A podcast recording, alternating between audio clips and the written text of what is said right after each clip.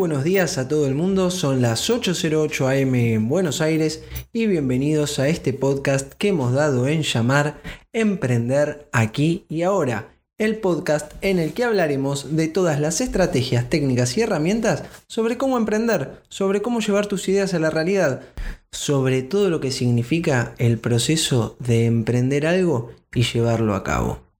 Hoy programa del viernes 9 de octubre del 2020 les habla Lucas de Lorenzo, Lucas de LOK en Instagram y en Facebook. Y esto es Emprender aquí y ahora también en Instagram y en Facebook. Hoy vamos a terminar la semana hablando de un tema un poco más técnico sobre los distintos tipos de productos que hay vamos a hablar sobre una matriz que se llama la matriz BCG o matriz de crecimiento que ayuda a clasificar y a ordenar la cartera de productos que tenemos. La matriz BCG fue desarrollada por la consultora Boston Consulting Group y publicada por su presidente Bruce Henderson en 1973. Y básicamente la matriz tiene dos ejes un eje donde habla sobre la tasa de crecimiento de un mercado y la cuota de un mercado. Es un cuadrante de 2x2 en donde tenemos a medida que va subiendo el eje de crecimiento de mercado de bajo a alto y de cuota de mercado también de bajo a alto. Esto hace que divida la matriz en cuatro cuadrantes que son los distintos tipos de producto cada eje define una dimensión distinta. El eje vertical, como dijimos, mide el crecimiento de mercado, mientras que el eje horizontal mide la participación. A partir de estos ejes se forma un cuadrante con los diferentes tipos de productos. El primero es el producto estrella, que en la matriz BCG los productos estrella son los que tienen un alto crecimiento y una alta participación en el mercado. Son grandes generadores de liquidez y se encuentran en un ambiente dinámico, por lo cual es importante prestarles la atención necesaria. Además, necesitan una inversión constante para consolidar su posición en el mercado y así volverse un producto maduro que pasaría a ser un producto vaca. Y en aquellos mercados que están constantemente sometidos a la innovación tecnológica, como pueden ser los celulares, las tablets y demás, los productos estrellas pueden acabar transformándose en productos perros, dado que aún invirtiendo grandes cantidades de recursos, los competidores pueden sacarlos fuera del mercado. Dicho en criollo, estos son productos que, que vendemos y que crecen muy rápido y tienen una alta participación en el mercado y que necesitan constantemente eh, nuestra atención porque todavía no están eh, maduros, recién se están consolidando, entonces por eso requieren de muchísimos recursos. Si logramos establecerlo, podemos generar un producto vaca, que son productos que tienen, como dijimos antes, una alta cuota de mercado, pero ya están más maduros porque tienen una baja tasa de crecimiento son una fuente generadora de cash para la empresa eh, porque no requieren mucha inversión. La inversión es relativamente baja. Ya están establecidos, ya están eh, inmersos en el mercado y entonces esa plata se puede usar para buscar nuevos productos.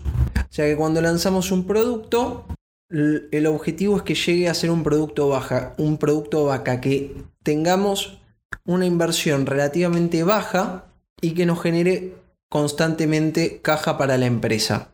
Pero puede pasar lo contrario, que sea un producto perro, que tenga un bajo crecimiento del mercado y también una baja cuota de mercado, porque son los productos que te consumen costos fijos pero aportan poco o nada a cambio. Es, a veces es sugerible que estos productos se eliminen de la cartera porque son los que generan las pérdidas.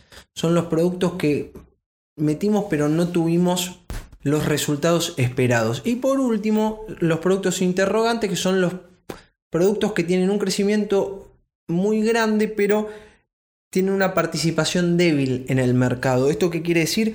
Que no sabemos qué va a pasar, si va a ir para ser un producto más con más crecimiento y al encontrarse con un alto crecimiento por lo general requiere de muchísimas inversiones para poder mantenerlo así, pero al tener una escasa participación en el mercado, los ingresos que genera son bajos. De acá se pueden conducir, se pueden transformar en productos estrella o en productos perro. Y los productos estrella, una vez que tienen su madurez, obviamente obtienen su madurez y se transforman en productos vaca. Vamos a dar el ejemplo de una matriz BCG práctico. Lo vamos a usar con algo que conocemos todos, con Coca-Cola. Porque Coca-Cola tiene un montón de productos en el mercado. Y para eso vamos a usar seis de sus principales productos. La Coca-Cola original, la Coca-Cola Cero, la Coca-Cola Light. Sin duda la Coca-Cola es un producto vaca.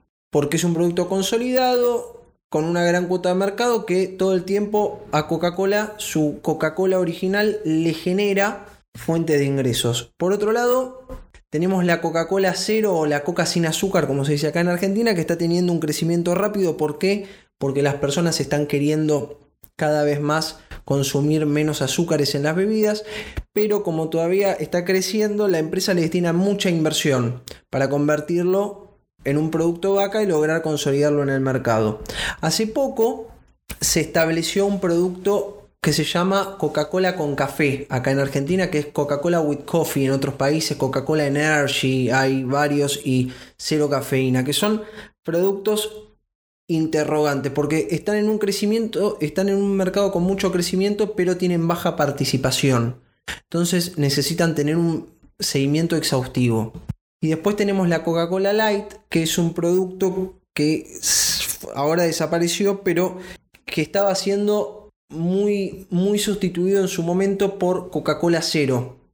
Por eso se retiró y era, un, y era un producto perro. Espero que con esto hayan entendido un poco lo que es la matriz BCG, haber empezado un poquitito a, a contarlo así por grandes rasgos, porque cuando empecemos a emprender en vivo y en directo, les voy a remitir a estos podcasts para que lo entiendan. Así que les deseo que hayan terminado bien la semana. Mi deseo para este fin de semana, que va a ser fin de semana largo acá en Buenos Aires, por lo que nos vamos a reencontrar el martes 13 de octubre. Les quiero desear que tengan un excelente fin de semana, que recarguen energías a aquellos que están que están cansados, que lo usen para avanzar, aquellos que están con ganas y que no se olviden que están haciendo lo mejor que pueden, como todos, en un contexto en el que no, en un contexto difícil, en un mundo difícil, pero las cosas se hacen hoy, porque si no se hacen hoy, no sabemos cuándo las hacemos. Espero que les haya gustado y si es así, lo único que les pido es que se suscriban al podcast, lo compartan en las redes sociales e incluso si pueden lo valoran con 5 estrellas para que sea más fácil localizarlo para los demás. Y si no les gustó, como dicen en el teatro, Mejor no digan nada y problema del siguiente. Nos encontramos el martes para seguir con Emprender aquí y ahora. Les deseo un hermoso día a todos y no se olviden que al final solo se trata de lo que hicimos.